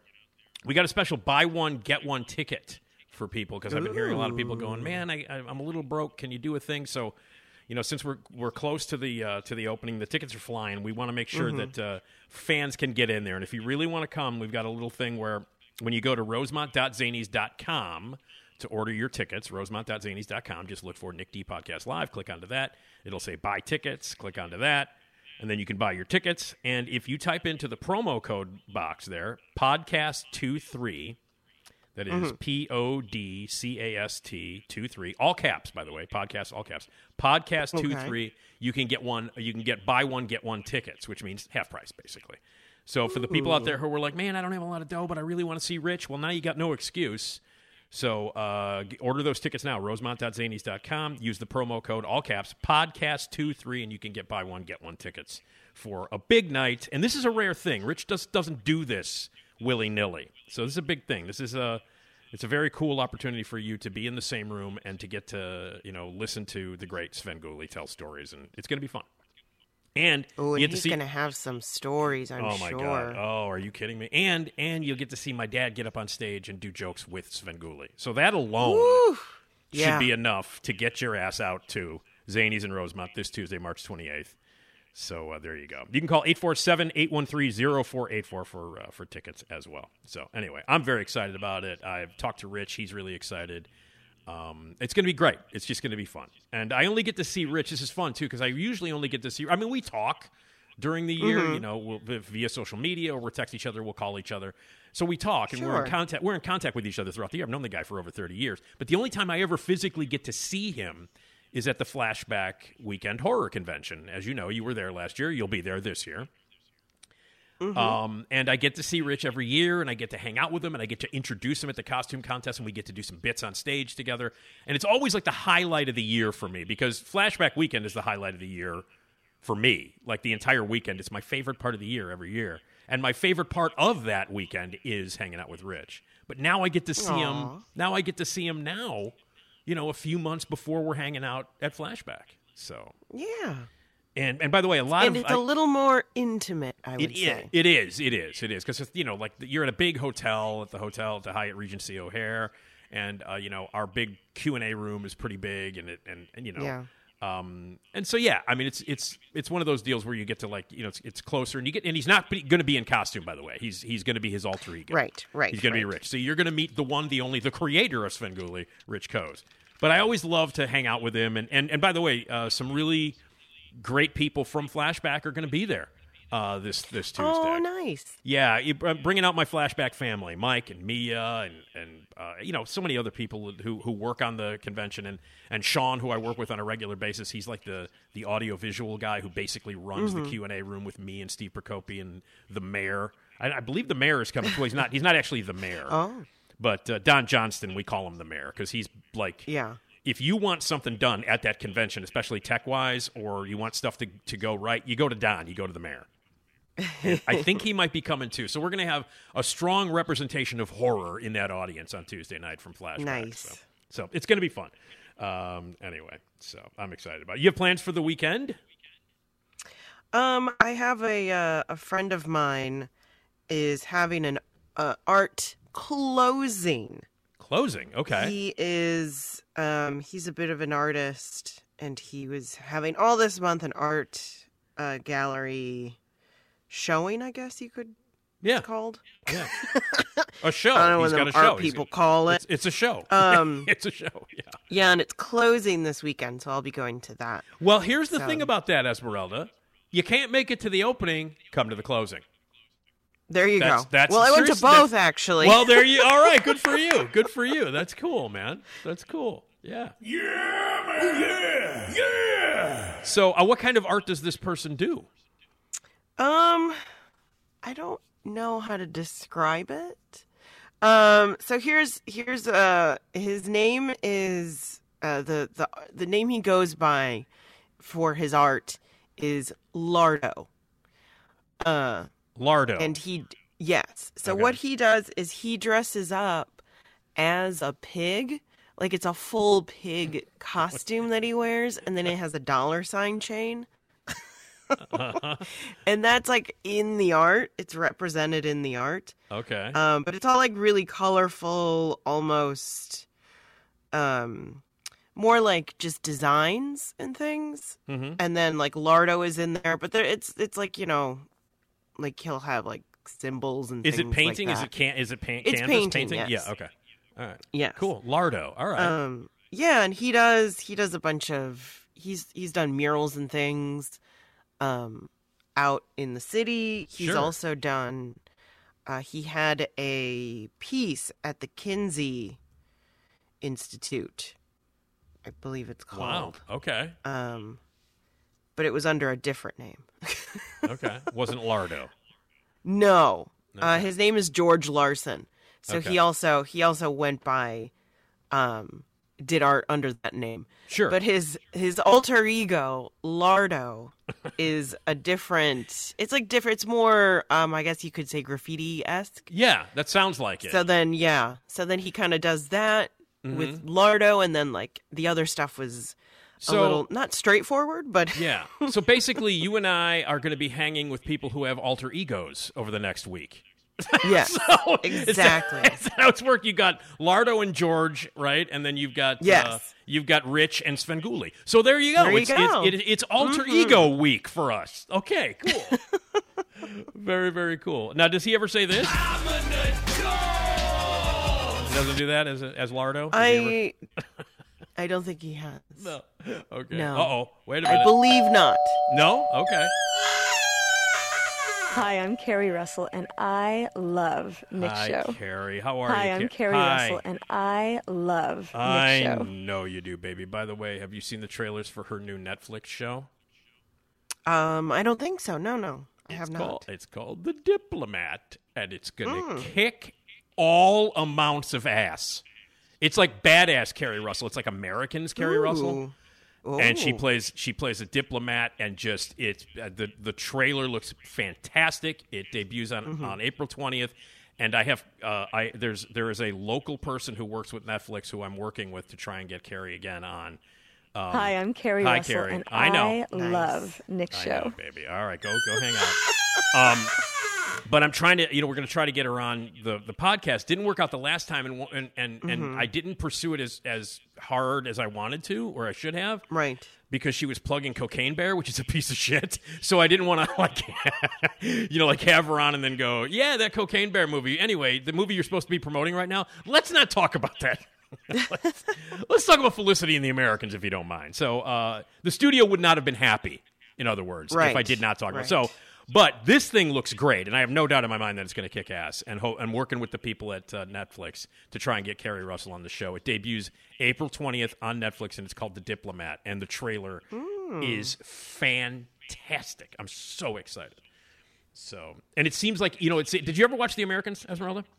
Uh, I watched a little bit of it. because she's a total badass on that. Like I remember when it first came out, Yeah? people were like, Yeah, yeah. "This is this is Felicity," because she does nasty shit on that show. Um, so anyway, and this seems like it's in that vein. You know what I mean? Like it's Mm-hmm. badass Keri Russell being a diplomat who's not going to take any shit. And I'm like, oh man, I am all over that. Ooh, nice. So anyway, uh, debuts April 20th on Netflix, so I'm excited about that. That's something to look forward to. Anyway, all right. Hey, uh, Magic Megaphone, uh, Esmeralda, you love this thing. Um, And it's at this point now, the requests are coming in, and I get requests from people all the time who are like, "I'm doing this for Esmeralda." They, they, they literally have got. Oh well, that's kind of them. It's gotten to the point where people are giving me lines from movies or jokes or inside things or messages or clips or whatever that they want to hear through the magic megaphone out onto the podcast, get their names mentioned and all kinds of fun stuff. It's all fun, you know, you can be a part of the podcast and mentioned. But a lot of the people are like, Esmeralda loves this thing, so let's do it for Esmeralda. So this is someone Oh. who, who is doing it. Richard in Palos Hills, Richard in Palos Hills is the person who's getting the magic megaphone message requested today, and he specifically said, uh, I, "I am doing this because I know how much Esmeralda enjoys the magic megaphone." Well, that's very Yeah. lovely. Okay, I really appreciate that. there you go. Yeah, I'm sure that's like a. oh, I've been living, living this. I've been living my life in in hopes that someday someone would do a magic megaphone bit for me. That's what I've been. It feels it feels a little like um, Peter Pan, and um, with uh, oh my God, what's her name? Tinkerbell. What's the f- yeah with Tinkerbell, and they're like, you have to clap. yeah. You have to clap so Tinkerbell clap doesn't. to make her come back. Yeah, so she doesn't die. So Tinkerbell doesn't die. That's this is what it feels like. Like, Okay. you have to send in megaphone messages. Right. You don't want you don't want Esmeralda to die, you know. So instead of clapping, you want to keep Esmeralda alive, you've got to go to nickdpodcast at gmail.com and give us your megaphone message request. Okay. Richard in Palos Heights. Or sorry, Hills. I always say that wrong. Palos Hills. Uh, I will play it and then I will explain it. Okay. So here is your magic megaphone message for this episode. Again, if you want one, you got to get yourself in there and request it for us. Here we go. I'm trying to sleep. I'm trying to sleep. I'm trying to sleep. Okay. I'm trying So- to sleep. This is uh this, all right. Okay, all right. well, the cop's going to show up. All right. So, um I guess that's self-explanatory, yes? Um. Yes. Yeah, he's trying to sleep. But is Um, it from something, or he's he- just proclaiming? he works overnights. Mm. Um okay. and sometimes his kids forget that. Ooh. Yeah. Yeah. Yeah. Yeah. And and they come busting in like if they got a day off of school or something, they come busting in. Uh and they wake they wake Richard up. And uh Right. And you know, Richard has said this. He said he said, um, "I have said this to my kids at least ten times a week." I'm trying to sleep. So, I'm trying to sleep. and the other thing is, he's not getting help from his wife, who finds it very amusing. So there you go. That's the Well, you know, yeah. everybody needs a little something to keep them going, I guess. I guess so. But now you now you know both of us. You know we know what that's like because we worked overnights for many years. I worked overnights. Mm-hmm. Yeah. For, shit for twenty over twenty something years. Um, and then you know even before that, when I worked at the Jewels, I was on the night crew for years, from 11 p.m. to 7 a.m. Uh, so I know what it's like uh, to to work nights. And but the thing is that about this Esmeralda, you know, you know this, we have to be a lot more patient because we're the ones that have the weird schedule, not other people. You know what I mean? So when they're doing construction on the street outside at one o'clock Oh, in the oh, I afternoon, Okay, at one o'clock in the afternoon, I can't bitch about it. You know what I mean? Right, because know, that's I when normal people are up. Exactly. This is this is when it is acceptable to do Right. the construction. right. So when we are at the top of our game at three, four in the morning, something like that, like Richard is in Palos Hills, his kids Mm-hmm. are asleep. But when the kids are at the top of their game at noon, Richard's in bed. You know what I mean? So it's that is one of the curses and the and the great give and take of working the overnight hours. Yeah, although I feel like maybe Richard should go wake up his children at three in the morning. That would be pretty funny. You know, he's at, he's at work just- though. he's at work. Okay, well I'm sure he gets home. I'm curious if he, I don't know he what time if they're he did not. awake He, yet. he did not give me his hours, uh, but he, Yeah. he he said he works overnight. So I'm assuming. I you think know, if if he if they are still asleep, he should go wake them up. Uh, yeah, that would, yeah. I don't know. It's just it's that's one of those things because we we've lived that that lifestyle for a very long time. Like it's like you know I would love to like show up at your house at two o'clock in the morning and just bang on the door and shit just to wake. You know what I mean? But again, we're in the minority, Esmeralda. Us Yeah, third whatever. shifters, we're in the minority, and we have to we have to accept our schedule as being weird, and you know people banging on shit at noon as being okay. I say go wake up your kids. That's right. I would say I would say that too. Or do this. Ah! That's right. Give them a taste of their own medicine. That's right, you little bastards. So you don't Yep. don't, don't you get your dad's message for Christ's sake? I'm sake? trying to sleep. That's right. I'm trying to sleep. All right, he's trying to sleep. All right, Richard, I hope you get some sleep and thank you. And Esmeralda thanks you because you dedicated this to to Esmeralda. So Yes, very kind. All I'll be. I get to live another day. That's right. So there you go. And if you want Esmeralda to live, you gotta leave your your megaphone message uh, either at 773-417-6948 via uh, voicemail or uh, nickdpodcast at gmail.com. Uh, and I know that Richard at this point, uh, when his kids wake him up, likes to say this. Get the fuck out of my house. That's exactly right. All yeah. right. Boring, man, you're all fucking boring. With your piddling grievances over nothing, you're all fucking boring. All right. Jesus. Um, hey, when was the last time you've seen uh, Close Encounters of the Third Kind, Esmeralda? I've never seen it. Whoa. Uh, oh, okay. wow. All right. Because I saw it last night. Nice. Uh, they had a 35 millimeter print of it, a big screening of it at the Gene Siskel Film Center down on State Street. Um, And it was part of, they're doing a, a program called Scored by John Williams. And they're showing a, Oh, seri- a okay. series of movies that are scored by John Williams because John Williams just turned 92.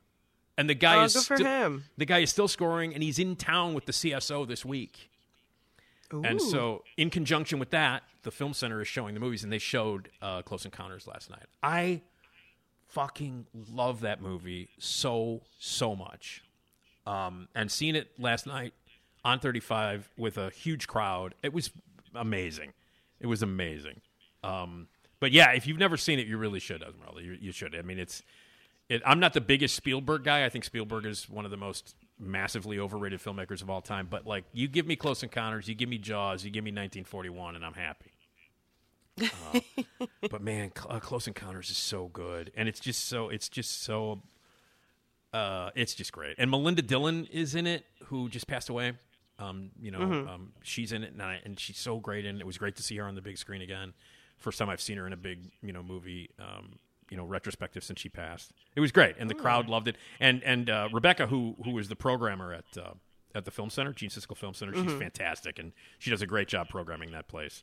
Uh, she did an intro beforehand and asked people to raise their hand if they've never seen it, and you would have fit in perfectly, Esmeralda, because there were a lot of people who had never seen that movie before. Oh. Um, yeah. Well, that's kind of fun though to see it though for the first time. You get to see it in, in a big actual theater, theater. on- yeah. 35 millimeter. And I'll tell you, well, I mean, a lot of young people go there because the, the, the Film Center is part of the Art Institute, the School of the Mhm. Art Institute, the School of the Art Institute. So a lot of film students, young people, like in their early 20s, 19 through like 23, 24, a lot of youngsters uh, go there. Mhm. And sometimes it's the first time they've ever seen anything, you know. And it, it, and I and I always forget that. Like when they all raise their hand, I'm like, "What the fuck is wrong with you people?" I was thinking, you know, like how have you not seen Close Encounters? Um, but these are kids, you know, and they're students, and It's like me back in the day. Like I, you know, like uh, I don't know, I hadn't seen uh, Bicycle Thief before. You know, Mhm. and I'm sure that people who were in their 50s in 1982 when I was going to college, or 1983 when I was going to college, were like, "What kind of a jackass has not seen?" You know what I mean? Had not seen that movie. but I have to put my mind in that. Like, these are kids. These are young people. They don't, you know, they've never seen this movie. Was was made fucking 40 years before they were, born, 30 years before they were born. So, but anyway, it was great.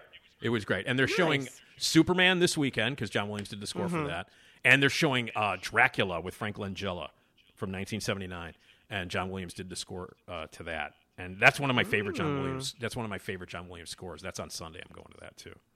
So very cool stuff. Yeah, and then I they're was, doing. um, yeah, go ahead. Yeah, no, go ahead. I was just going to say, and they're also doing a thing called uh, uh, I can't think it's called the Day in the Life, and they're Mhm. showing a series of movies that take place over the course of 24 hours, like one day. So they're showing like Dog Day Afternoon, which is one of my favorite movies of all Oh, time. okay. They're oh, showing that's a neat idea. They're showing um, 25th Hour with your boy, Oh, and I'm going to that. Uh, you know, uh, Edward Norton. Um, and that's my favorite Spike Lee movie of all time. You've seen 25th Hour, I would imagine, right? 'Cause- Mhm. Yeah. Yeah, because Edward Norton's in it, so I, I figured you'd saw it. Uh, and they're showing that. Um, and they're, Mhm. sh- man, I can't remember some of the other ones. Oh, they're showing Night on Earth. They're showing Run, Lola, Run. All the movies that take place like in a day. yeah, Um, that's really cool. it's really cool, and they're all like most of them are going to be 35 millimeter prints, and uh, and somebody has to wake up.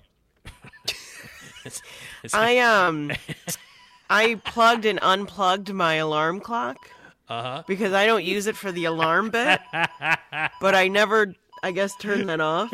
Right. I thought maybe that was your cat. one moment. Okay. I thought maybe that was your Okay, go check it out. Esmeralda's got to turn off her alarm because apparently it's time for her cat to wake up. But uh, while we're while we're while we're while we're, uh, while we're waiting on that, we could just uh, hear this. McRib is back. That's right. All right. Well, are you awake now, Esmeralda? Are you awake? Okay. Are you awake now? Yeah. Okay, cool. I had, I didn't even know how to turn it off. I touched That's a, how- a few buttons and it didn't turn off. See that like, that that's how much that's how much you don't use that alarm. Is Yeah, I don't didn't use even it. know I how to- only use it to charge my phone because it has Ah. a thing. a Oh, thing okay. A cord to charge it. So I never. I true. It's turned around ah like to that point. That's how much I don't use it. I don't even look at it for the time. right. Okay. Well, It there we go. sits there. That's the alarm uh, for uh, for Esmeralda. All right, cool. Well, anyway, uh, so yeah, so all of those movies are, are, are being shown like the, a day in the life. Uh, so that's that's really cool, and I'm definitely going to 25th Hour. They're showing it twice. I think I'm only going to go once, but they're showing it twice. Um, Nice. So if people want to see it, you can check it out. It's Gene Siskel Film Center. They do great stuff there, and also at the Music Box, they do great stuff. I got all my tickets for the Robert Zemeckis uh, retrospective. Mm-hmm. Um, and uh, Esmeralda, April 14th is when they're showing Who Framed Roger Rabbit. So Very nice. um, I fully expect you to be there because it's going to be magnificent. and I have my tickets. Uh, uh, uh, you know, I got them all, you know, uh, ordered and everything. I have 20 tickets uh, for the 20 movies I'm seeing in five days. Nice. I'm seeing That's a lot of 20, movies. 20, 20 Robert Zemeckis movies in five days. uh, I, I, I'm seeing all three Back to the Futures on that day. Back Oh, to back wow. to back, man. Yeah. Yeah, man. Ugh.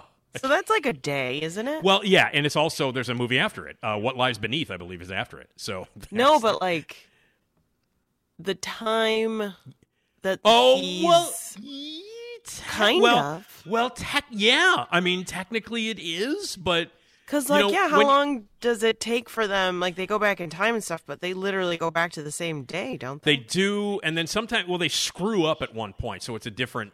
Yeah, no, but it really is. I mean, if you if you want to be technical about it, that could fit into that category.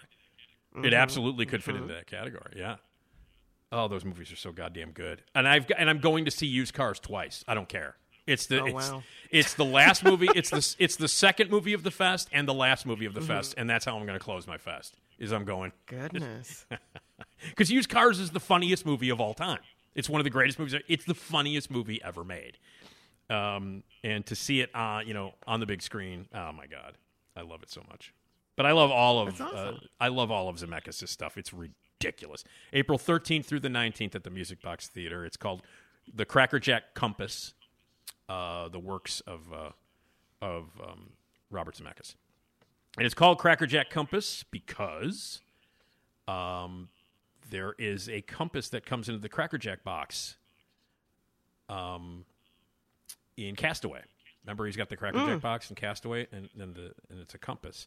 And there's also a compass in um, Contact.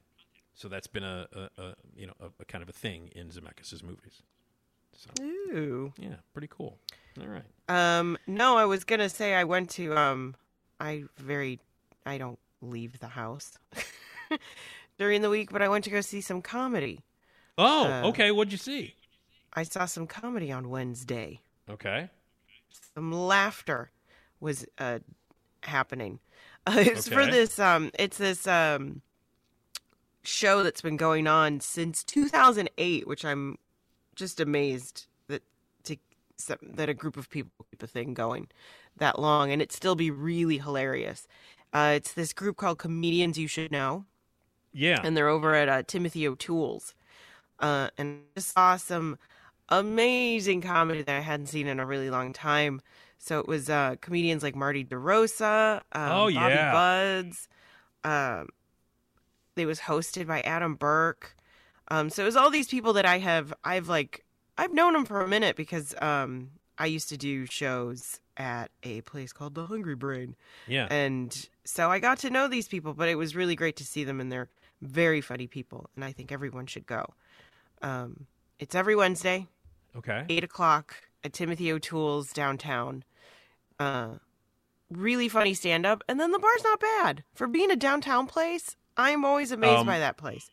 They yeah. got food and and everything else. It's not like like horrific when you think of like downtown bars. Yeah. That place is uh, pretty cool.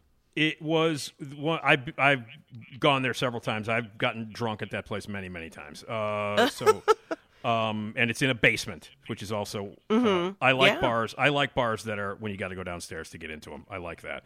Um, but no, I've been to Timothy O'Toole's a million times. It was a, it was a place when it was a place where um, a lot of people from GN would meet. Like if we wanted to grab a drink. Oh, uh, yeah, Timothy yeah. O'Toole's. It's not very far, so we would go there.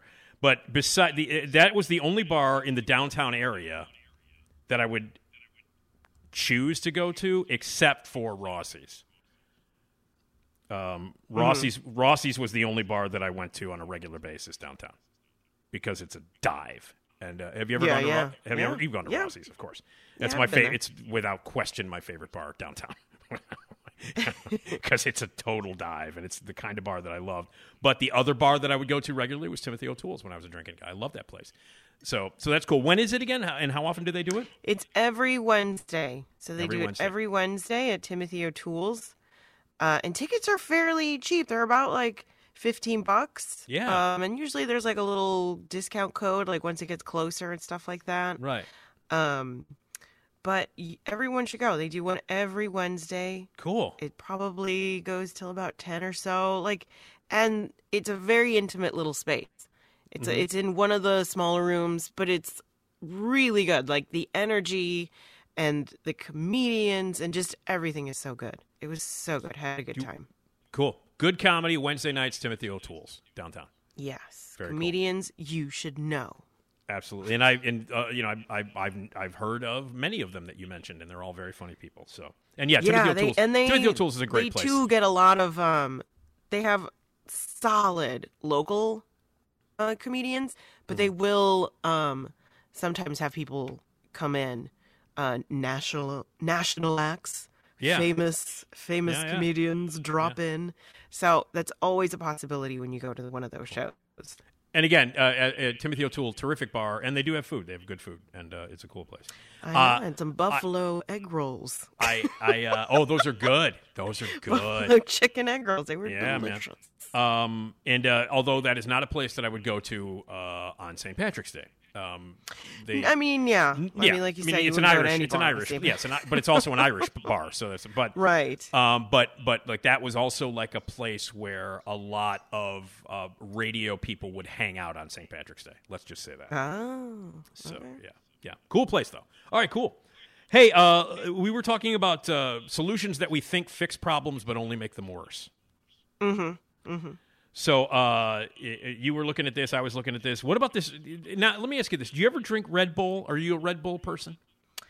Every once in a while, when the situation is dire and I need to be awake, Mm-hmm. I will drink a Red Bull. But it must be no sugar because if it's got the sugar, I get all jig or jiggly. I get all, You get jiggy with it. You get jiggy with it. I get all like I get all shaky. Okay, It's just no, too much sugar. Yeah. Well, I mean, it's also a shitload of caffeine. Um, Yeah. Yeah. But but uh, it says in this article here that many energy drinks, such as Red Bull, advertise a chemical Mhm. called taurine. Yeah, I don't know what that is. I Uh, always as- see it though. Uh, it says as an active ingredient, but there's little to no evidence that taurine in the amount present has any effect on the body because basically the only active ingredient of a Red Bull is a shitload of caffeine. So then, why is it in Is there? that is that by the way is that Max in the background? Oh, Jake. Jake, sorry. Why did I say Max? Um, yeah, he's outside the Okay. room, so I Okay. think he's a little. He heard the alarm. He knows you're awake. Now he's outside the room going, "Hey, you have some Red Bull for me? Does he want a Red Bull? Does Jake does Jake want a Red Bull? He has plenty of Red Bull. Okay. So what were you going to say about He has the- Red Bull naturally. yeah, yeah. What are you you going to say that uh, uh, about? You were going to say something about taurine or or Uh, well, I have no clue what it is. It's I don't just either. like it's in there, but then so now I'm like, why is it in there? Yeah. If it doesn't do nothing. Yeah, Yeah. it's just Red Bull clearly uh, uh, is you know uh, nothing but caffeine. I Right. I I stopped bartending like my my time period for ending my my my time as a bartender was right around the time when the Red Bull mixed drinks became popular. Yeah, so yeah. I kind of missed that Oh, whole thing. You know what I mean? Like they Yeah. just started to get popular when my tenure as a bartender ended. Right. Uh, so I didn't have to deal with it for like months or years or you know uh, it was like vo- at that time it was like vodka and Red Bull was the big one. Um, and that was before it became like a thing to mix a bunch of liquor with a bunch of Red Bull. Um, Yeah. and I've never. Do you have, I have mean, you it's ever? really sweet. Um, so to put booze in it, like it help, you know, you know what I mean? Like it works, I guess, but then Yeah. you don't. No one remembers that it has, yeah, you know, all that caffeine, right. and then you're just mixing uppers and downers. That's exactly right. It's it's it's insane, and I and I would see people like do it on a regular basis. You know, um, I mean, I had stopped Multiple bartending- times, I'm assuming. Yeah, and I had stopped. So you don't just have like- one. No, no, no. You have many. you have many, and and uh, yeah, I, I remember when uh, when um, my friends and I went to go see the Big Lebowski when it came out. Mm-hmm. Um, we went on a White Russian kick because that's what that's what the dude drinks. Well, that must drinks- have been fine for you because you drink your gallons of milk every day. Yeah, well, yeah, except that that that's a drink that will destroy you the next day. I mean, the amount of liquor that I used to intake, Esmeralda, because you know, I mean, Mhm. the- like I had a, you know, uh, an incredible tolerance for booze, and I could drink a lot of booze. Um, and so, but I remember when we were like, "Yeah, hey, it was funny." Big Lebowski, he drinks. He calls them Caucasian, so we would like, "Hey, let's have a Caucasian," you know, because that's what the Big Lebowski would call them. Uh, The Mhm. dude would call them, and so we went on a kick for for about a month of drinking, you know, like nothing but White Russians at Simon's because that's when we were all hanging out at Simon's. Oh, let's have a Caucasian. And Jesus Christ, the the hangovers you get on those. Oh my God! Because of the Kahlua and because of the cream, that adds, you know, to it. Uh, you know, and it and it tastes like ice cream. You know what I mean? Like those mixed drinks. that- Yeah. You know, like some of those mixed drinks, you don't know how how much they're going to knock you on your ass or destroy you with a hangover the next day. I mean, day. that's that's usually the scary bit. Like if you can't taste anything, you're like, oh Yeah. no. yeah. It's either And- too it's either too light on booze or a lot of booze. Yeah, yeah, yeah. I mean, well, and Kahlua has got booze in it, you know, and uh, Yeah. you know, and you've got white white Russian is Kahlua, cream, and vodka.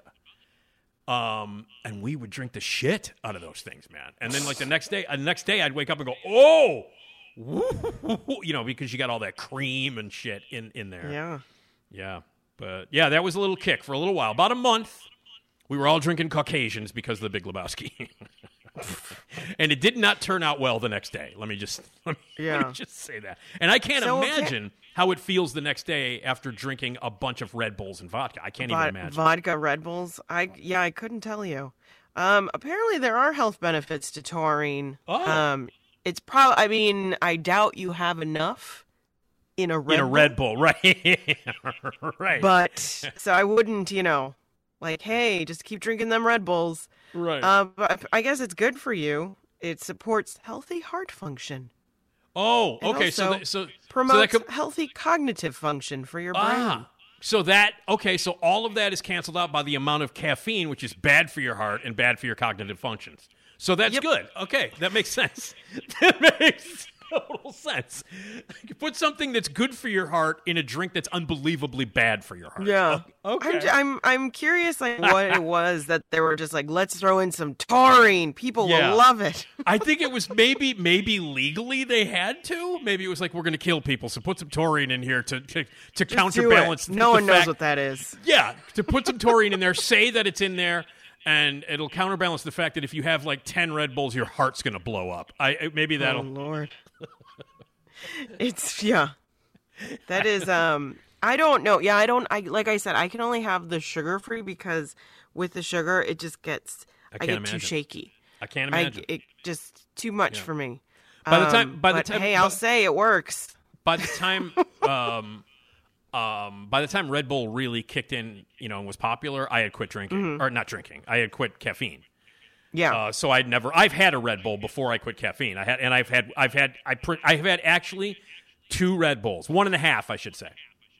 okay. Because the first time I was like, "What the fuck?" You know, I drank it because it was, it was like late or something. I needed to drink it, and it. I think Red Bulls taste terrible, and I, and I drank it. I was like, ugh. And then I got through a half of the next one, and uh, the the one time I had a full Red Bull, like you said, I was like beside myself. I was like shaking, Yeah. and like it was awful. Yeah, you're just glowing Awful. at Yeah. a certain point. If you have too much, I- you're just like No, I, "Ah." li- I, I literally at one point I was like, I'm having a heart attack right now. I can't. Um, and that's one of the reasons why I quit caffeine because I was having such a, a terrible, and I, I have high blood pressure anyway, and so, you know, um, so I quit caffeine. Oh, actually, I quit caffeine before I got diagnosed with high blood pressure. so, but anyway, uh, yeah. So Red Bull uh, does not. It's not good for you. That's the, the you think a s- you think a solution. Newsflash. Right, yeah, Red Bull. So this, Red that's Bull's not good for. It is not a good solution to a problem. A you can never go. You know what? You know what will solve this problem? A fucking Red Bull will solve this problem. No, that's not. I mean, I will say it does work though. It's re- like when you are sleepy and Yeah. you need to be awake. That yeah, well, I go listen, Red Bull I- because the I- other ones are just useless. I worked with. I've worked with a couple of producers, you know, because I did overnights. I worked with a couple Mm-hmm. of producers who were big into. They did, one one of them did Red Bull, did drink the Red Bull. Yeah. Um, and this guy was a dickhead. I won't get into it, but um, but the other one drank the monster stuff. See, those to me, they don't do. They don't do. They don't do anything. Uh, that's t- t- Tom, Tom Hush. you gotta see. For me, I just I never. Those are for me more juice than anything. If I really need to be awake, I'm gonna have a Red Bull. Yeah, he would go monster. That was the one that he went with. Mm. Um, and it was pretty regular, like when we were working overnights together. I don't know if he still does that. Uh, He doesn't because I visit him every almost every Friday at the Steve Cochran show. Yeah. Uh, he, he does- seems to be a responsible morning person. He is. He is. I mean, he has to get up at like three, you know, Yeah. um, because the show's over by nine. So you know, three o'clock. You need a little pep in your step. So I think he might do a monster at the beginning, but I know he does coffee during the show. Ah, okay. But on my That's show, great. when we were doing when we were doing overnights, he was the monster man. He would drink the monster. Mm. So, but apparently, Yeah, and I, I- and I think hmm. Jake needs a monster. I think Jake needs a monster right now. so anyway, all right. Wow. Hi, Jake. Can, can you let him in? Will he be okay if you let him in? Um, yeah. Let him in. Give me a minute. Yeah, let him in. Let Jake in. We want Jake to be a part of the pod. Jake is uh, Esmeralda's cat, and uh, and we we're very inviting to everybody to participate in this podcast. Uh, we encourage Jake to call our voicemail at 773-417-6948 or to email me at nickdpodcast at gmail.com. And there he now is he okay now? Is he is he better? Is he better now, Esmeralda? Okay, he is inside. Is he okay now? He must be happier now. Yeah. Okay, good. All right. Hey, just in time uh, for tasting candy. Maybe, maybe. Oh, uh, there you go. Yeah. Do you want some, Jake? That's why he was at the door. He's like, I know you got candy. You guys are gonna do Although that he next- doesn't eat any. He doesn't eat candy. Doesn't he eat- doesn't he eat doesn't- anything. It makes me so sad. He doesn't eat any human food of any kind. No. None. None. He doesn't care Okay. for it. He does right. not care. Well, you can it. offer him some Mexican candy. What are we taste testing today on the Mexican candy? Uh, So we have uh, one that we've we've tried something similar, but this is a little different iteration of it. uh-huh. This is the Lucas Skwinkles. Swinkles. Uh, Skwinkles. Skwinkles, yes. I we had these. these I sal- love these. Salsagheti. Yeah. These are the Skwinkles. I love these. Uh, the they're called rellenos, which just means stuffed, like filled. Right. So these are supposed to mimic. So before we had Salsagheti, which is spaghetti. right. These are like, what would you call that pasta shape? Um. Well, uh, Elbows. Yeah, elbows. Yeah, I guess. Yeah. So they're now a rotini. No, no, not rotini. no, Those are not the rotini. It's the it's the it's the uh, it's the it's the hollow ones. It's the it's the circular. It's the long tubes that are that have a hollow middle. good job. Yes. And I'm Italian. I'm su- I'm supposed to know this. You know. I the long tubes that are. Yep. that have but they have a hole in the middle. They're they're they have a hole in They the middle. do. They're as hollow. Oppo- as a as a no, they're hollow as opposed to spaghetti and linguine, which are not. Uh, you know. You're gonna get a bunch of Italians to be like, really? Yeah, they're, they're, hollow uh, tubes. Yeah, but that's what they. But there is a name. There is a name. Yeah. Uh, We'll just go with hollow tubes. whatever they're called. Um, So these are the Skwinkles, um, and they they're supposedly spicy. They are pineapple pineapple tamarind. they're uh, it's bucatini. There you go. There you go. Bucatini. So these are supposed to mimic that So- pasta. but but I but they're filled. They're it's like bucatini, Yes. but they're filled. Okay. yes. And now, but the last ones that we tried, the spaghetti ones that we tried, Mm-hmm. they they had like the the packet of the sauce that you're supposed to dip. Right. They did And- have a salsa, but I believe this is kind of now that it's in it's in I got the it. noodle. Okay, well, let's try it. It's not as saucy, but you know. It's hot. It's got a nice Mm. kick to it.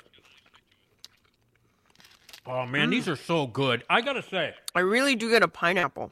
I do That's too. quite nice. I, I gotta say, these Lucas things are great. Every Yeah. one of them, um, and I love the the ones that come with the salsa that you dip into it. You got some nice fruity, you got some nice fruity candy flavor, and then a nice bit of heat on the end. It's re- these are great.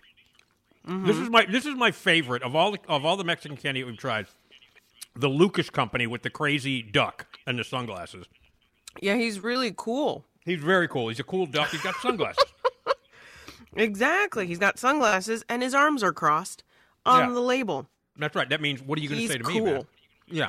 Exactly. You got something. You got I'm something to say to me. I got sunglasses on and my arms are crossed. So fuck off. You know what I mean? That's that's what he's saying. But no, this stuff is these. Every single thing I've tried from Lucas with the duck is fantastic. I love it. I mean, it, it- Mm-hmm. It's yeah. They It's are so a, good. they are a good candy. so good. Um, they're a good. I am. Uh, I'm glad that they're representing Mexican candy. it's so good. They do And a so very good job. if you are looking for some really tasty stuff, man, Lucas, um, this is the Skwinkles. We had the spaghetti, um, and um, and the the like I said, the mascot is a cool duck crossing his arms with sunglasses on. Just look for that, Lucas, and you will not go wrong. Like every piece of candy I've tried from that company is delicious. Yeah, and they all do like they do like the fun stuff where it's like you could dip it into things, Right. Or like this the spaghetti, you pour salsa over. It's it. delicious. It's delicious. That's great, and it's fun. Interactive. And it's, it's great. All right, now what's the next thing we are trying? Now this is a whole different thing. This is a very classic candy. This is um, essentially milk fudge. Mm-hmm. Um, in Spanish, it's called jamoncillo. Mm-hmm.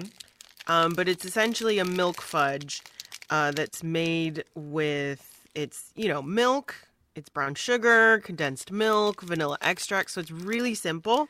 Mm-hmm. But um, this is like a classic, a very classic it's, Mexican it's now candy. uh, just to, to give people sort of a visual. It's like a, a, a bar. It's a light brown in color, tan in color. Yeah. it's a bar, and it's it's shaped like a churro. Yes. It's And got a this, chur- Of it's got course, the- it's fudge, so Yeah. it comes in different. It'll come in different iterations, squares. So it looks it looks like a Uh. churro with the grooves in it, but it doesn't have powder on it. So you know what I mean? It just looks Right. It looks like a plain churro. Is how is what it yeah, looks like. it's like a little mini churro, but it's Right. essentially milk fudge. So it's gonna be pretty, um, pretty sweet, Okay. but uh, rich. It's gonna be Okay. very rich. Here we go. And these are some of my favorite. Oh man, this is good. Like the flavor is so nice. Oh my god, and there's this is good. something, there's something about how like it melts. Oh, Mhm. they're so good. Oh, Yeah. So whenever you eat- go to I- a I- Mexican man, whenever you go to a Mexican store, they Mm-hmm. usually have these up front at the counter, like in a little box, and you get to you can just take them. They might have like a little bag there for you, let but me let me tell you something. yeah, I you could just kind of take them. I could eat this shit all day. I'm not kidding.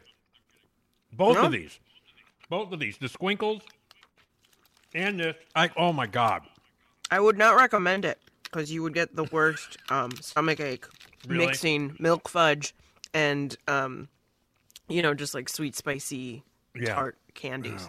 Well, you know what? I don't give a shit. Look, I spent I spent a month drinking uh, White Russians. I'm good. That's true. I- I Your can- stomach is now hardened.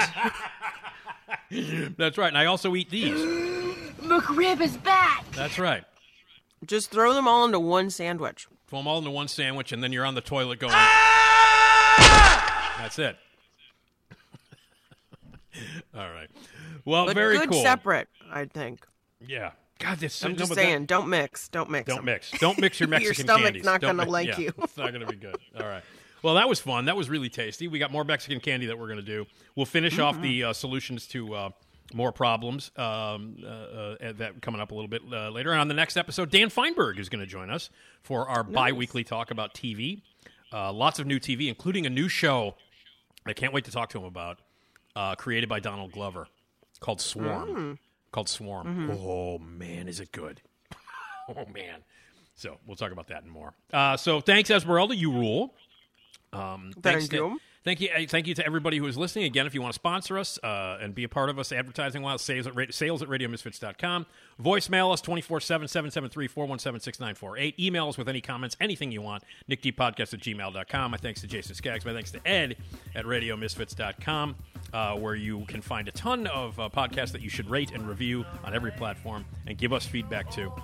And also, my thanks to Bill Janovitz, the author of Leon Russell, The Master of Space and Time's Journey Through Rock and Roll History. Make sure you pick up that book. And we will talk to you next time on the Nick D Podcast. Thanks, everybody.